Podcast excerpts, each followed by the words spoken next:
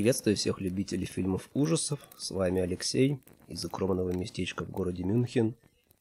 И это «Рука под кроватью». Простите. «Рука под кроватью». И я решил начать серию этих подкастов с фильма «Шесть демонов Эмили Роуз». Фильм основан на реальных событиях 1976 э, года, когда в ходе экзорцизма умерла Аннелиза Михель. Здесь же закончился смертью сеанс изгнания дьявола из девушки Эмили Роуз. И священнику-экзорцисту, проводившему обряд, было предъявлено обвинение в убийстве. На суде он пытается доказать э, не столько свою невиновность, сколько рассказать миру историю Эмили. И что демонические силы реальны, и они влияют на нашу жизнь. Все события представлены нам по кусочкам и показаны такими, какими их видят непосредственные участники, а также люди, не замешанные в этой сверхъестественной истории. Таким образом, мы видим две стороны, то есть сторону обвинения и сторону защиты. В этом уже можно проследить такой некий дуализм, противопоставление здравомыслия и суеверия, э, добра и зла, что бросается в глаза сразу, когда начинаешь смотреть этот фильм? Очень большое внимание к деталям. То, что оператор очень любит крупные планы. И это плюс, потому что так удается очень хорошо рассмотреть все эмоции персонажей. Хочу сказать, что актеры со своими ролями справились очень хорошо, и ты им веришь. Это очень важно что зачастую в ужастиках мы наблюдаем совершенно стандартные эмоции. Это либо выпученные глаза и перекошенный в гримасе рот, какие-то вопли, визги. Совсем мало какой-то драматической игры. Здесь, по крайней мере, мы ее видим. Так, у меня тут есть небольшие заметки, которые я делал, пока смотрел этот фильм. Буду в них подглядывать. Открывающая сцена – это одинокий старый дом на пустыре. Кругом практически ничего нету. Какое-то стоит одинокое увядшее дерево. Сразу такая гнетущая, мрачная, неприветливая атмосфера. Кстати, еще вот такой важный момент – это свет. И вот эта вся сцена, она пропитана таким холодом. И очень важно отметить, что в дальнейшем вот эти холодные там тона, а именно голубой, зеленый, такой слегка размытый э, зеленый цвет, он будет прослеживаться на протяжении всего фильма.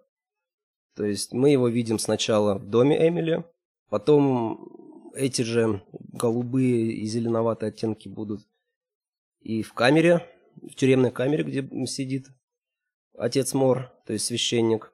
Далее в общаге, где живет Эмили Роуз, стена туалета в баре, сам бар, в котором мы впервые встречаем адвоката, Эрин Брунер. Даже стены квартиры Эрин Брунер ночью они тоже потом будут освещены таким вот мертво-голубым, мертвенно-голубым и зеленым таким светом. То есть для чего это сделано? Как я думаю, чтобы мы уже неосознанно на таком визуальном уровне могли проследить линию через весь э, фильм, линию, которая связывает всех персонажей. Еще очень важно вот это вот влияние света и цветовых решений передает атмосферу угрозы и страха. Например, это очень хорошо заметно, когда Эмили убегает в панике из аудитории после того, как ей мерещатся демонические лица и всякая чертовщина. Она бежит, значит, из аудитории на улицу, и мы видим одинокую вот эту маленькую фигурку Эмили – на фоне широкой красной стены университета. Такой вот красно-оранжевый угрожающий цвет, который постепенно сменяется таким пурпурным, дымчатым, когда она вбегает э, в сырую от дождя аллею и бежит к церкви. И вот этот пурпурный туман, потом мы видим, этот же цвет, точнее, мы видим на окнах церкви. И далее, опять же, вот этот вот пурпурный цвет, который, видимо, здесь э, со- э, соотносится именно с церковью.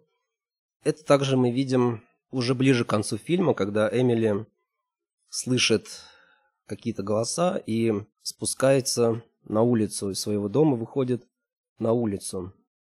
И если посмотреть, то за ее спиной дверь дома тоже будет освещена вот таким вот пурпурным светом.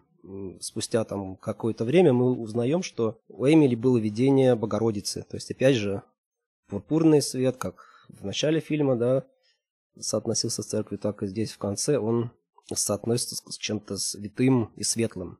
И вот я сейчас об этом говорю и думаю, что весь фильм, вот этот вот холодный свет, он или косвенно, или непосредственно связан с Эмили. То есть тут можно сделать такой вывод, что через этот прием режиссер хотел показать, что происходящее с Эмили влияет тем или иным образом на всех персонажей, показанных в фильме.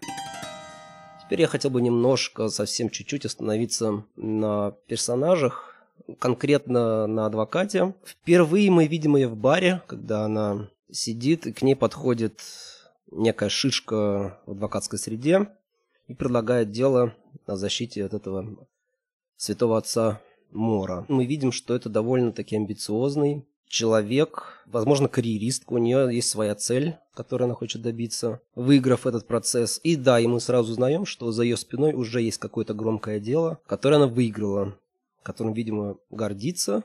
И интересно потом наблюдать, как вот этот вот образ такой вот амбициозной женщины, он меняется, как персонаж раскрывается совершенно с другой стороны. Мы видим уже ближе к концу человека, который фактически пересматривает свои взгляды на жизнь. И, как я уже говорил в самом начале, то, э, так как это судебный процесс, то здесь идет параллельное повествование. То есть мы видим с одной стороны, рассказ свидетелей и священника, а с другой – трезвый взгляд на все эти события со стороны обвинения.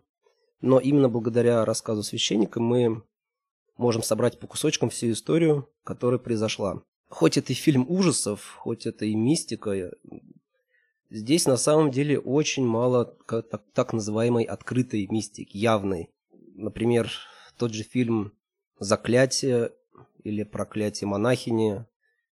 Эти фильмы, они изобилуют мистическими и так называемыми элементами хоррора в открытую. То есть мы видим демонов, мы видим какие-то потусторонние силы. Здесь же это не настолько явно выражено. То есть да, мы видим, что-то происходит странное, что-то таинственное, мистическое и загадочное. Но мы это видим глазами священника Эмили, то есть лиц, так сказать, заинтересованных в этой мистике. Но тут же буквально в следующем кадре нам показывают то, как это видно со стороны, как это видят обычные люди, которые не причастны к этим загадочным событиям. Это очень здорово, потому что зритель сам начинает сомневаться, а может быть действительно все эти люди, извините, больны умственно, может быть они слишком суеверны, то есть постоянно вот это вот сомнение, оно присутствует. То есть когда мы слушаем рассказ священника и видим все происходящее глазами Эмили, мы видим демонические лица, э, облик демона в, грозовой туче, какие-то странные загадочные и зловещие тени, звуки. Когда об этом же говорит обвинитель и различные доктора, свидетели, так сказать, обвинения, то ты уже начинаешь воспринимать все эти видения как какой-то психоз и проявление болезни. Я не знаю, мне кажется, что вот этот фильм не настолько однозначен, как мог бы показаться на первый взгляд. Тут можно предположить еще, что вот эти вот демоны, зловещие тени и так далее, это своего рода как совесть, что ли, которая мучает человека. Фильм начинается с того, что Эмили получает письмо о том, что ее берут в колледж. То есть она собирается покинуть свой дом, своих родных, переехать в студенческое общежитие где-то в городе. И видно по лицу, что ей это решение дается тяжело. То есть она и хочет уехать, и не хочет, потому что любит свою семью. У нее возникает вот это чувство вины, которое ее ослабляет. Можно сделать такое, сделать такое предположение, что вот эти вот демоны, которые ее терзают, это муки ее совести. Но если немножко от этого отойти и углубиться именно во вселенную этого фильма, в атмосферу, то можно предположить, что демоны в нее вселяются по той причине, что она становится уязвима, потому что муки совести от того, что она покидает свой дом, делают ее слабой, уязвимой для того, чтобы вот эти вот демоны смогли в нее вселиться и управлять ей. И потом по сюжету мы также начинаем понимать, что эти же демоны, или, возможно, некие другие, но не суть, они также начинают э, подкрадывать, подкрадываться к адвокату Кэрин Брунер. У нее останавливаются дома часы в 3 часа ночи, она чувствует запах чего-то паленого. Опять же, хлопают двери, видит какие-то зловещие тени, звуки и так далее. Почему это происходит с ней? Она опять же ослаблена угрызениями совести. Это происходит после того, как она увидела репортаж о том, что тот преступник, которого она, освобождение которого она добилась, и благодаря чему, видимо, вверх пошла ее карьера, значит, этот преступник вышел на свободу и через какое-то время убил семью, молодую семью. То есть она это видит и понимает, что вот этот вот ее победа в суде послужила причиной смерти ни в чем не повинных людей. И таким образом она получается тоже уязвима из-за своих угрызений совести для нападения вот этих демонов. Или можно же, вот опять же, вернуться к той метафоре, что вот эти угрызения совести и есть те самые демоны. Да? Да, правда? Почему нет? Да, почему, действительно, почему нет? Также мы узнаем, что из показаний священника мы узнаем, что Эмили отказалась от э, повторного обряда изгнания дьявола. Как она это объяснила, что она согласилась нести свой крест до конца. И здесь также можно провести параллель с адвокатом Эрин Брунер. У нее тоже есть свой крест, а это именно то, что она освободила по сути, убийцу. Она виновна косвенно в гибели молодой семьи. Я уже слишком много наговорил, надо уже постепенно закругляться. Я, наверное, скажу о том, какая сцена меня впечатлила больше всего в этом фильме. А именно момент, когда молодой человек Эмили просыпается, не находит э, ее рядом, ищет взглядом по комнате, и камера вот так вот невзначай опускается на пол, и где мы видим абсолютно перекореченную Эмили, лежащую на полу с каким-то безумным взглядом, с перекошенным лицом. Вот эта вот сцена очень эмоциональна и очень мне запомнилась.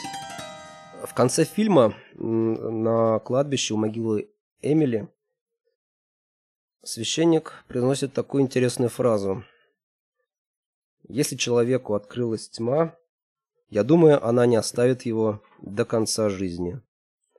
Очень интересно, как вы считаете, справедливо ли такое утверждение, что если человеку открылась тьма, то он вынужден жить с ней до самого конца своих дней. И далее на надгробии мы видим надпись со страхом, со страхом и трепетом совершайте свое спасение. Я думаю, конец фильма очень сильный.